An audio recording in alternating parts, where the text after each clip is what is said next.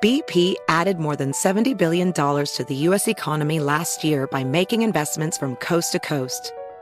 Investments like acquiring America's largest biogas producer, Archaea Energy, and starting up new infrastructure in the Gulf of Mexico. It's and, not or.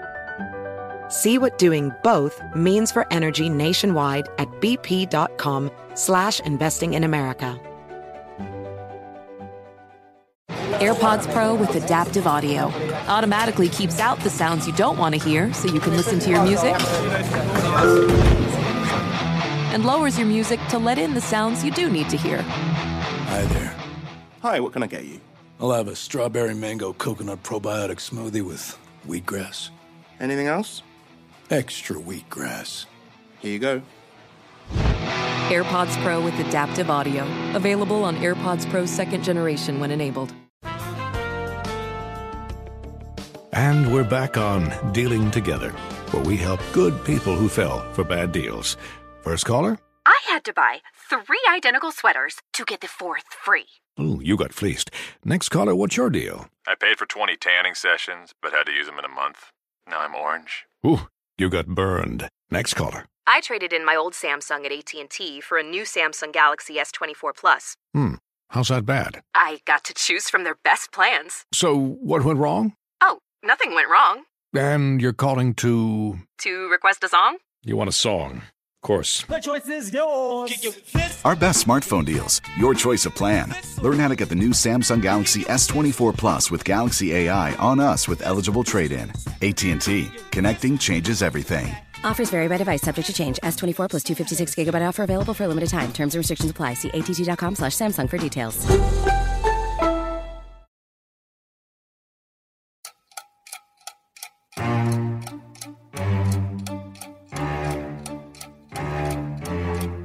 Humans are allergic to change. They love to say, We've always done it this way. I try to fight that. That's why I have a clock on my wall that runs counterclockwise. A clock that runs counterclockwise. Sounds like something you might read in a biography of Steve Jobs or Mark Zuckerberg, maybe Bill Gates. It is the quote of a tech innovator, Grace Hopper, the woman who catapulted the world into the fourth industrial revolution, the age of technology. The fourth industrial revolution is where we create a machine which can actually mimic the brain. That's Dr. Kurt Beyer, an advisor to entrepreneurs in disruptive technologies at University of California, Berkeley. And each of the previous industrial revolutions were started by a group of individual inventors, say a Thomas Edison or a Tesla or a Watt. Grace Hopper was that person for the fourth industrial revolution. Yet when I would talk to people here in Silicon Valley, I was in shock that most people didn't even know who she was. It was Grace Hopper who fundamentally changed the way early computers worked. So much so that almost everything we do today wouldn't be possible without her.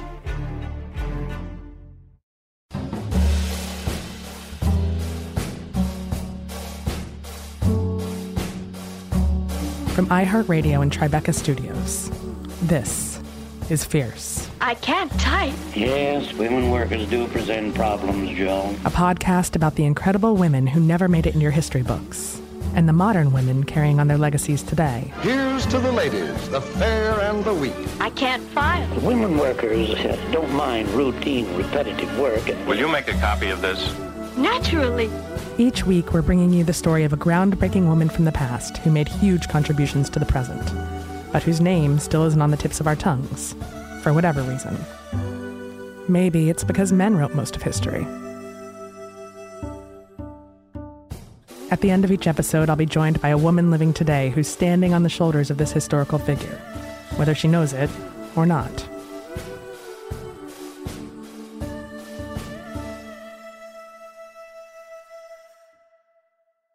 Grace Hopper was born in New York City on December 9, 1906, the eldest of three children to a fairly progressive family with parents who saw the education of girls as equal to the education of boys. Her father was an insurance broker. Her mother had a passion for mathematics, which might have taken her far had barriers for women at the time not been so high. As a kid, Grace liked to take apart household appliances to learn how they worked. She graduated Phi Beta Kappa from Vassar College in 1928 with a BA in mathematics and physics. But her education didn't end there. She went on to get a master's and a PhD in mathematics from Yale. In prominent families in New York City's in the 1920s, it was almost expected that the women would go to college and get educated. That's Dr. Beyer again. He wrote a book on the first 30 years of the computer age and titled it Grace Hopper and the Invention of the Information Age. One thing that I think struck me was the fact that women's progress is not linear. It actually goes up and down. So we had during this period women getting not only undergrad degrees, but graduate degrees at an unprecedented rate, and that rate wasn't matched until 1989. Grace got married soon after graduation to Vincent Foster Hopper, a scholar who would soon join the English faculty at NYU. After that, she was hired into the mathematics faculty at Vassar. It wasn't her first choice of career. I wanted to be an engineer. That's an actress reading Grace's words. You also heard her at the start of the episode. The sources for these quotes are her biographer, Kurt Beyer, and an interview conducted by Angeline Pantages for the Computer History Museum. My grandfather had been a civil engineer, and he was a senior civil engineer in the city of New York. He used to take me with him when he went out surveying, and he let me hold the red and white pole. He also let me look through his gadget, and I wanted to be an engineer. My dad always made things. I've always been fascinated with how things work and making things work, but there was no place at all for women in engineering when I graduated. In the 30s, when she started working, we saw one of these cycles again where women didn't have as many opportunities. And that, in part, was created by the Great Depression. So we don't really have an explosion of opportunity for women again until the war years, until the 1940s. So academia it was, and Grace made the most of it. She was insatiably curious and took classes in everything from zoology to architecture to astronomy. She brought all of that newfound knowledge into her mathematics classroom, and that made her a wildly popular instructor who actually made math interesting. The establishment, of course, didn't love Grace's approach. They disapproved of practically everything I did because I wasn't doing the right things.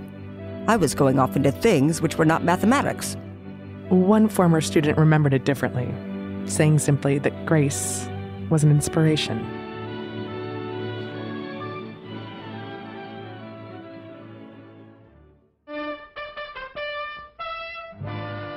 Everything about the world changed in 1941.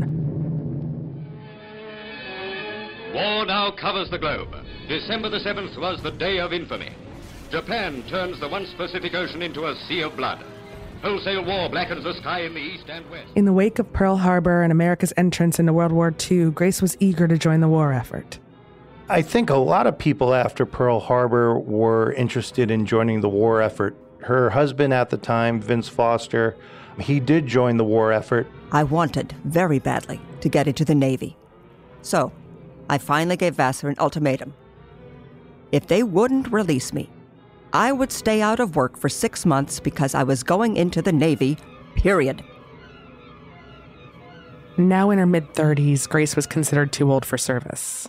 But she used her mathematics degree to get an exception, and the military was in desperate need of mathematicians. They let her report to midshipman school in December of 1943. She absolutely loved it. Midshipman camp is the officer's version of boot camp in the Navy. And usually, this is a very difficult time for most young people. I found quotes from her where she said it was one of the most relaxing times of her life because she didn't have all the responsibilities of family and teaching at Vassar on her shoulders. Around this time, her marriage began to suffer. Or maybe it had been suffering for a long time and this was a way out. I never was able to get to the root of it, but I suspect that the fact that they went their separate ways trying to serve the country after Pearl Harbor was somewhat connected in terms of maybe their marriage wasn't as solid as it could have been.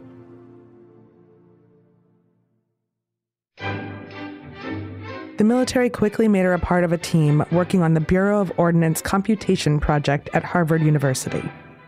She was working on the Mark I, a calculating machine, or rather, a computer, the first large scale automatic digital computer in the United States. Grace worked on the very first computer. It was a top secret program at Harvard during World War II.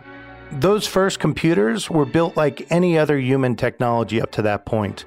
They were built to just do one thing.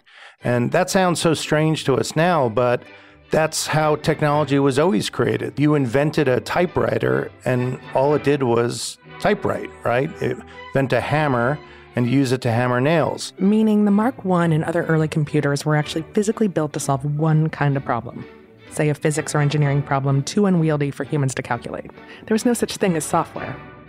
If you wanted the computer to solve a different kind of problem, you essentially had to reconfigure the machine every single time. It was Grace Hopper who invented a way around that. I started work on the Mark I 2nd of July 1944. There was no such thing as a programmer at that point. We had a code book for the machine, and that was all.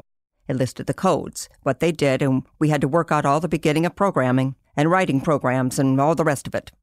Grace was working under a man named Howard Aiken at the time. And Aiken made no secret of the fact that he was annoyed the Navy had assigned him a woman. He was vocal about it with the other men on the staff. She was assigned as the number two person at the project. Aiken at first was very upset about this. He didn't expect that a woman would be named number two. But Grace's mathematical skill set was in high demand at that wartime moment, and she was deemed the best available person for the job.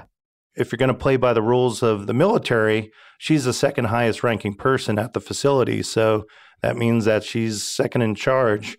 He quickly came to realize how amazing she was at actually getting this machine to function because at that point it was still a prototype. When I walked in there, Aiken had not wanted a woman officer, and I had said he was going to want a woman officer. Despite the outward hostility, Grace was in her element in the lab. She went about learning everything there was to learn about the machine, spent many sleepless nights going over blueprints, circuit diagrams. The groundbreaking realization she had was that rather than starting from scratch with every new problem the war effort presented, she could create these building blocks of code that could be stored in a library. This was literally a broom closet where she and her team hung the paper tape that was used to code the machine, the 50 foot, 5 ton machine. Coders today use the same technique, borrowing blocks of code, often available for free on the internet, rather than reinventing every component of the wheel every single time. Once they created, say, the cosine paper tape code, they could save that in a library. And then, if they were asked a different type of problem to solve that needed, say, a cosine, they could just add in that part of the cosine code with other code that they were creating to get the machine to then solve new equations. Commander Howard H. Aiken came up to my desk one day and he said, You're going to write a book. I said, I can't write a book. And he said, You're in the Navy now. And that settled that and I learned to write a book. Grace authored a 500 plus page manual of the Mark I's operations. It would end up becoming one of the formative documents about how early computers worked. She was great at not only theorizing how to do it, but then helping her team and training her team to actually make it a reality. I wrote about five pages a day, which I had to read to Aiken at the end of the day. If he rejected them, I had to start them over again. It was a programming manual, even though the word programmer didn't exist back then. I was a mathematical officer. We ran the computer. We did everything. We were coders. I wrote programs for both Mark I and Mark II. This is the point where Hopper starts creating the initial fundamentals of programming.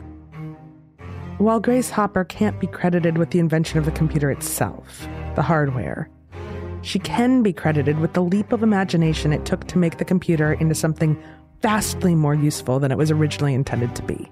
So it was Hopper that said, well, if we can get the computer to reconfigure itself, then we can have it solve lots of different problems. It was no small task. The US government wanted a calculating machine that could solve all different kinds of engineering problems for warships and aircraft, even calculate rocket trajectories. The whole drive was just on one thing just win the war. There was one special phone which was directly connected to the Bureau of Ordnance in Washington. Well, we used to shake every time that darn thing rang. The issue at that time is World War II starts becoming a war of scientific and mathematical calculations. For instance, Hopper and her team solved the implosion problem for the nuclear bomb that probably could not have possibly been solved using the old techniques. Howard Aiken was proven wrong about Grace. Very wrong. He would later concede Grace was a good man. Grace Hopper may have sold Aiken on the fact that she was just as skilled as any man, but Harvard was another story. While Aiken continued to live the charmed life of a tenure track professor at the university, Grace Hopper was a mere faculty research fellow with a three year contract. They didn't promote women at Harvard at that point, so at the end of three years, my time was up. She's now at the cutting edge of this new technology. We, of course, know how important that technology would become.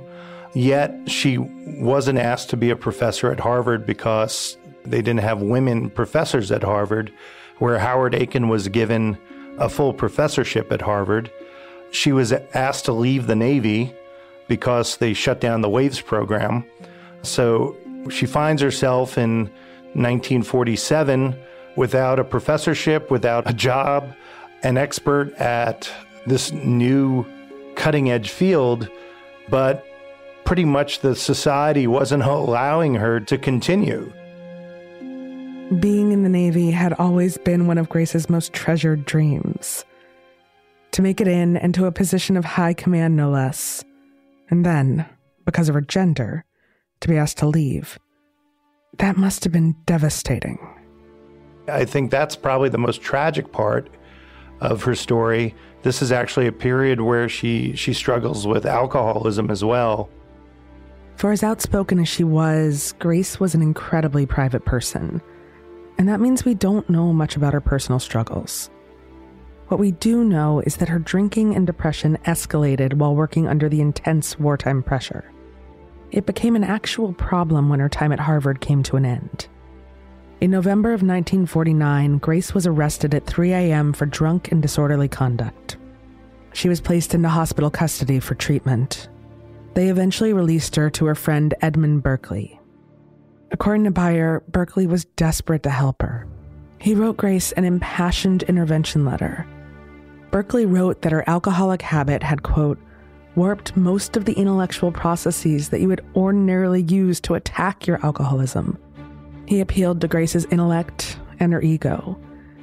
He told her her brain was too important to waste. Little is known about Grace's road to recovery, but we do know she relied on the support of Berkeley and her community in order to overcome her addiction. We'll be back with more of Grace's story after a quick break. BP added more than $70 billion to the U.S. economy in 2022. Investments like acquiring America's largest biogas producer, Archaea Energy, and starting up new infrastructure in the Gulf of Mexico. It's and, not or. See what doing both means for energy nationwide at bp.com slash investing in America. Apple Card is the perfect cashback rewards credit card. You earn up to 3% daily cash on every purchase every day. That's 3% on your favorite products at Apple, 2% on all other Apple Card with Apple Pay purchases, and 1% on anything you buy with your titanium Apple Card or virtual card number. Visit apple.co slash card calculator to see how much you can earn. Apple Card issued by Goldman Sachs Bank USA, Salt Lake City branch, subject to credit approval. Terms apply. Toyota believes in the power of personal choice for reducing carbon emissions.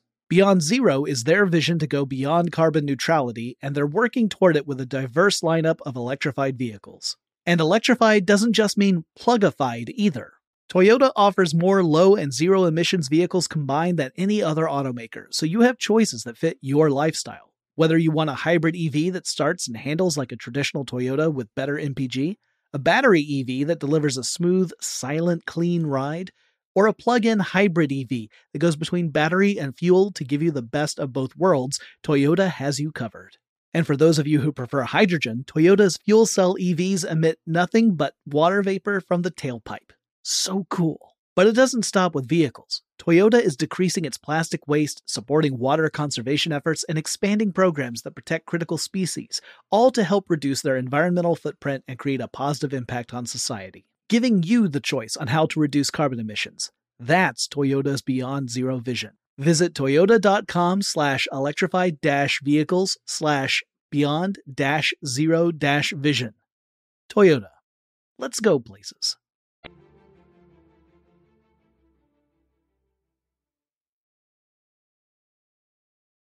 Grace did a lot of interviewing after Harvard and finally landed a position with EMCC, a startup in Philadelphia that was eventually acquired by the Remington Rand Corporation. She became part of the team that developed the UNIVAC 1 computer, the first known large scale electronic computer to go to market. Unlike her team at Harvard, Grace's team at EMCC was mostly women.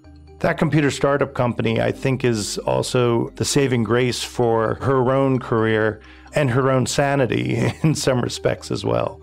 See, after the war, computer science and programming jobs in the private sector often became viewed as women's work.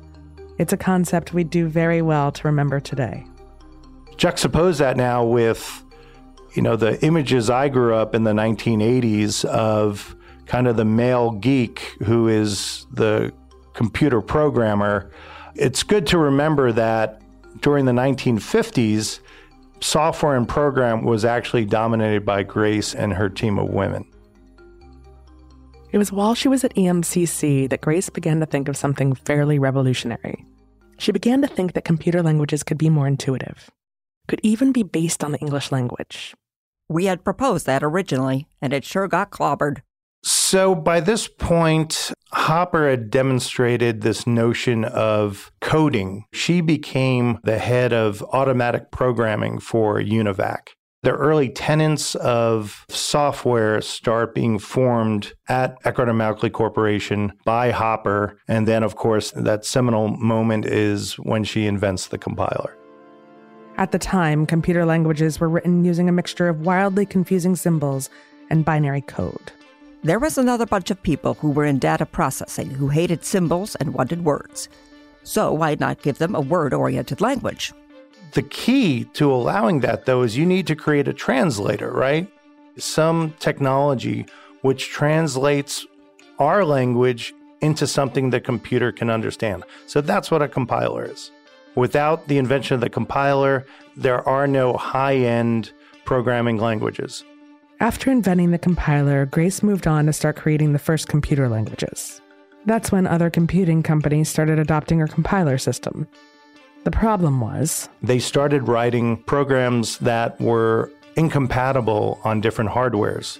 So she decided to go to the Department of Defense and suggest that they create a two day conference with all the leaders in the industry. And over those two days, design a universal business language. And that universal business language would be able to run on any type of hardware.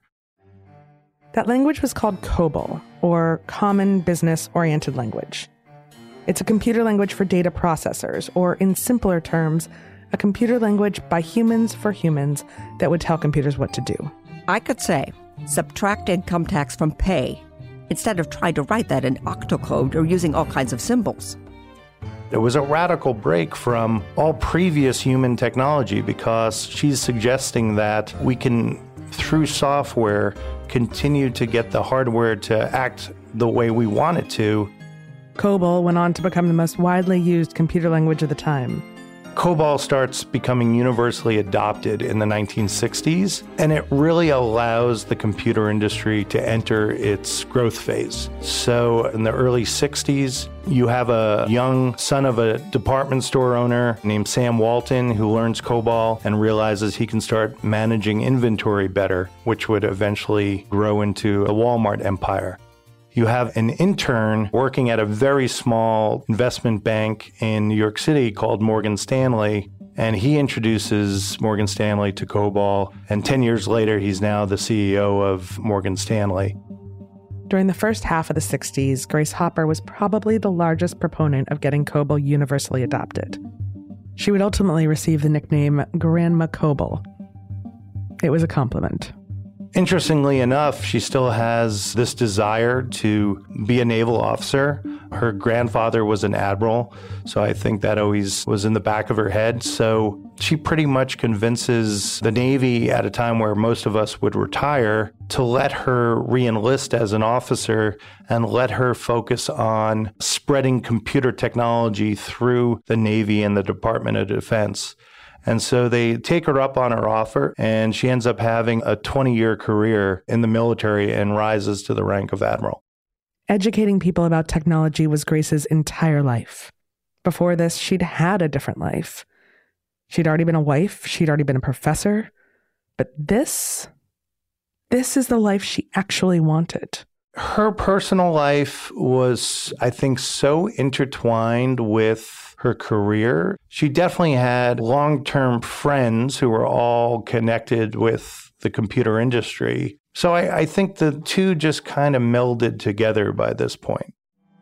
Grace Hopper spent most of her career figuring out how to make technology available to real humans. People are scared of computers. Just as I can remember, there were people scared to death of telephones. Wouldn't go near them. We've always gone through this with every change. In that way, she was the predecessor of consumer tech titans like Bill Gates and Steve Jobs. But she was humble about her achievements until the very end. One thing is that people try to make me something extra. They totally fail to realize that everything I've ever done was not genius effect. It was all straightforward common sense at the time. How can you get this done? She was a master at motivating people, at winning them over, at functioning in maybe hostile environments or male dominated environments. It was her leadership as much as her scientific creativity, which helped create some of the core technologies of the fourth industrial revolution. We're just getting started. We're just beginning to meet what we will be doing in the future. Big rewards go to the people who take the big risks. Time for a quick break. When we get back, we'll be in the studio with Parisa Tabriz, a director of engineering at Google, where she oversees its Chrome web browser and a team of security investigators. Like Grace before her, she's been a groundbreaker, a coder, and a boss. In her work at Google, she honors Grace's legacy every day. She also named her cat Grace Hopper. BP added more than $70 billion to the U.S. economy in 2022 by making investments from coast to coast. Investments like building charging hubs for fleets of electric buses in California and starting up new infrastructure in the Gulf of Mexico. It's and, not or. See what doing both means for energy nationwide at bp.com slash investing in America. Toyota believes in the power of personal choice for reducing carbon emissions. Beyond Zero is their vision to go beyond carbon neutrality, and they're working toward it with a diverse lineup of electrified vehicles. And electrified doesn't just mean plugified either. Toyota offers more low and zero emissions vehicles combined than any other automaker, so you have choices that fit your lifestyle. Whether you want a hybrid EV that starts and handles like a traditional Toyota with better MPG, a battery EV that delivers a smooth, silent, clean ride, or a plug in hybrid EV that goes between battery and fuel to give you the best of both worlds, Toyota has you covered. And for those of you who prefer hydrogen, Toyota's fuel cell EVs emit nothing but water vapor from the tailpipe. So cool. But it doesn't stop with vehicles. Toyota is decreasing its plastic waste, supporting water conservation efforts, and expanding programs that protect critical species, all to help reduce their environmental footprint and create a positive impact on society giving you the choice on how to reduce carbon emissions. That's Toyota's Beyond Zero vision. Visit toyota.com slash electrified dash vehicles slash beyond dash zero dash vision. Toyota. Let's go places. No one likes to talk about money. Am I saving enough? Can I buy a house? Am I paying too much in taxes? Will I be able to retire? What if you could unlock insights about your finances in less than five minutes with a clear picture of where you stand today and where your money can work harder? Now you can. Visit facet.com to take the free quiz and get your financial wellness score today. That's F A C E T.com. This ad is sponsored by Facet. Facet Wealth Incorporated is an SEC registered investment advisor. This is not an offer to buy or sell securities, nor is it investment, legal, or tax advice.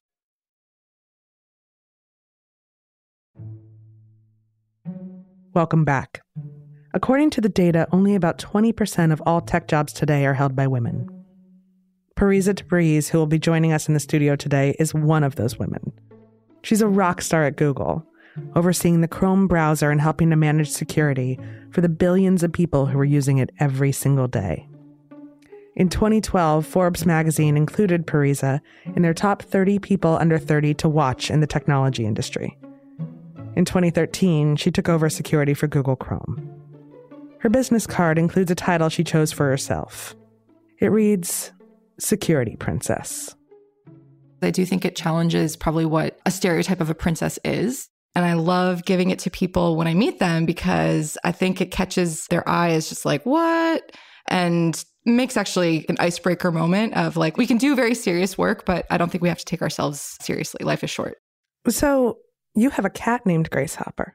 I named my cat Grace just because Grace Hopper is one of these people in history who's pretty amazing. And I also just like the name. I have a, a colleague at Google who just got a puppy and named it Hopper, also after Grace Hopper. And so it's this weird new generation of pets who I think are coming and being named after Grace Hopper, which would I imagine be super amusing to Grace Hopper because I think she had a good sense of humor.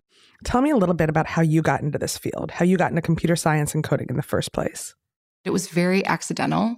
My parents are they're professionals and they work in the healthcare space and I think that my dad probably wanted me to become a doctor, but I kind of didn't want to become a doctor in part just to not do what he wanted. I really liked math and I'm from Illinois and our university had a really good engineering program. So, learned how to do web development and build websites and then one of my personal websites actually got hacked. It was defaced by some hackers and that got me into security. So, found a really good group of friends and a club at my school about hacking and security. And at some point, realized I could get a job in that. Did you face any challenges in the industry, or were there a lot of other women in the industry when you started? Huh. yes, I have definitely faced a lot of challenges. You know, some of them I would actually say are probably rooted in self doubt and that I can't necessarily attribute to any one individual or any one circumstance. But in college, it became really apparent that once I had taken on an engineering degree, the gender ratios were very different than what I was used to in high school, where it was pretty balanced.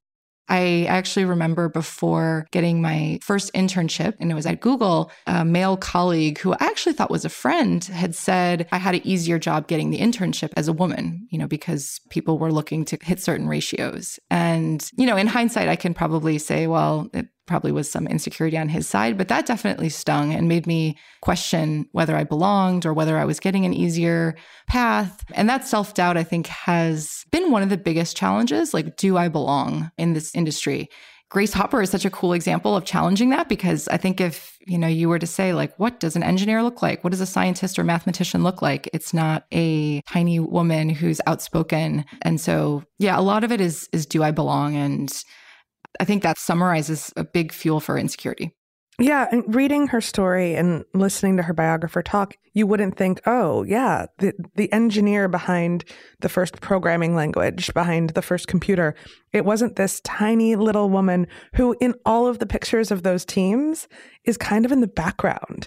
Like you look at those pictures yep. and you think, maybe she was the and it's terrible that we think this but we do.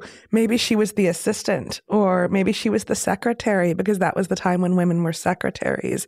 You don't think she totally, was the number totally. two on this project. Yep. And and i've run into that too where um you know people will think i'm the assistant or the you know admin or the pr person or the marketing person or the like the logistics person for even you know when I'll attend a conference when then I'm actually like the invited speaker. And so now I at this point in my career I think I have a lot more confidence and can find the humor in it, but it definitely pecks away at your self-confidence. And I think that's why it's actually so important for us to remember and share the stories of people like Grace Hopper, but also kind of everyone who doesn't maybe fit that stereotype mold you are an important person at Google. What was it like climbing through the ranks of that company? I mean, how hard was it to get where you are today? It was a lot of hard work, uh, for sure. And I, I don't in any way mean to, to glamorize it, but also don't want to be ungrateful. I think early on, I was lucky to have a number of allies, most of which were men, who would sponsor me for opportunities that maybe I didn't know about in the first place and would take bets on me. And so I feel lucky and grateful for that. I had to ultimately do the work and demonstrate that I could deliver. What can we do to get more women in the room? What do we need to be doing right now to get more girls and young women involved in STEM and programming? So many things. And I think this is a really, really complex problem. I am encouraged by being able to expose kids to, to coding way earlier. And that to me means that people, when they're in those early years and fearless and don't worry about being bad at something, actually can develop some early, early coding skills. And it just doesn't end up being this thing where, oh, only guys do it in college if they've been doing it since early on. And then also, again, I actually think that busting some of the stereotypes of what an engineer should be or what a technologist should be could help too. Because if you can't see it, you know, you can't be it. There's culture problems, there's systemic problems that are larger than just tech for sure that I think we have to acknowledge and talk about and try to really challenge. I try to focus on progress. And when I have heard about Grace Hopper's story and Ruth Bader Ginsburg's story and some of the other women leaders who really, really challenged gender norms. I do try to be grateful for how things are definitely not perfect today, but have improved. What are some of the cultural challenges in tech that women still face? We use the term microaggression in some ways where any one incident of whether, you know, you're the only woman in a room and you're constantly being talked over or you're the only woman in a room and an idea that you shared a week earlier is now being claimed by somebody else. These things end up building up and we call them microaggressions because ultimately it's what I think people leave tech over. It's sort of like death by a thousand cuts. I do think that tackling some of the diversity challenges in tech is very much going to be successful or not based on the participation of people with privilege. And in a big part, that is men. And so they're both like in a power to make change as well as in a position to where, in some cases, they're creating the problems.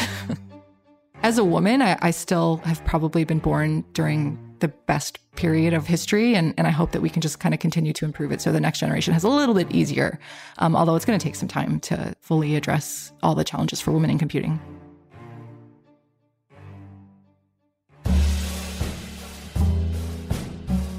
We're very grateful to our guests, Kurt Beyer, advisor to entrepreneurs in disruptive technologies at University of California, Berkeley, and Parisa Tabriz, security princess at Google. Grace Hopper is voiced by Kristen Reeves. The male voices in this episode were all done by Jacob Von Eichel. Fierce is hosted and written by Jo Piazza, produced and directed by me, Anna Stumpf. Our executive producers are Jo Piazza, Nikki Ettore, Anna Stumpf, and from Tribeca Studios, Leah Sarbib. This episode was edited by Jacopo Penzo and Aaron Kaufman and soundscaped by Anna Stumpf, Jacopo Penzo, and Aaron Kaufman. Our associate producer is Emily Marinoff. Fact checking by Austin Thompson. Research by Lizzie Jacobs. The Fierce theme is by Hamilton Leithauser and Anna Stumpf. Additional music for this episode by Aaron Kaufman. Our very sincere thanks to Mangesh Hattikudur for making this series possible, and to Nikki Ettore, our co-executive producer. Thank you so much for the daily mountains you moved to make this show happen. Sources for this episode Grace Hopper and the Invention of the Information Age by Kurt Beyer. An oral history of Captain Grace Hopper by the Computer History Museum. Interview conducted by Angeline Pantages, Naval Data Automation Command in Maryland in December of 1980. A 60 minute segment entitled The Captain is a Lady from March 6 of 1983. Thank you so much for listening. For more podcasts from iHeartRadio, visit the iHeartRadio app, Apple Podcasts, or wherever you listen to your favorite shows.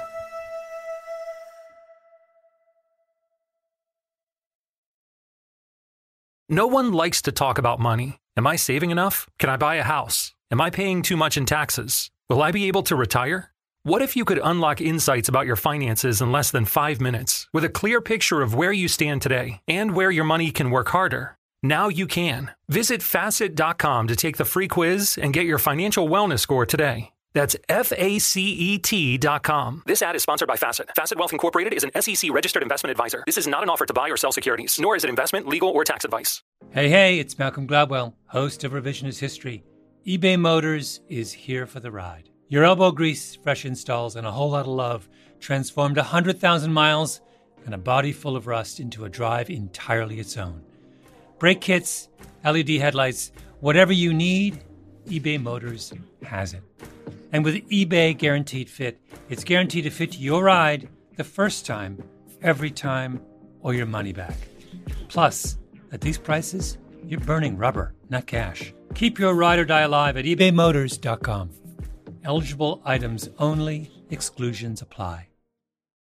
With the best all inclusive vacation deals to Mexico and the Caribbean, booking your getaway with cheap Caribbean vacations means you have more freedom. Whether you want to enjoy snorkeling, endless margaritas, and more, Cheap Caribbean Vacations has your deal for that. Plan and book the exact getaway you want at exactly the right price for you by using our exclusive budget beach finder or find a featured all-inclusive package to Riu Hotels and Resorts and do your deal at cheapcaribbean.com.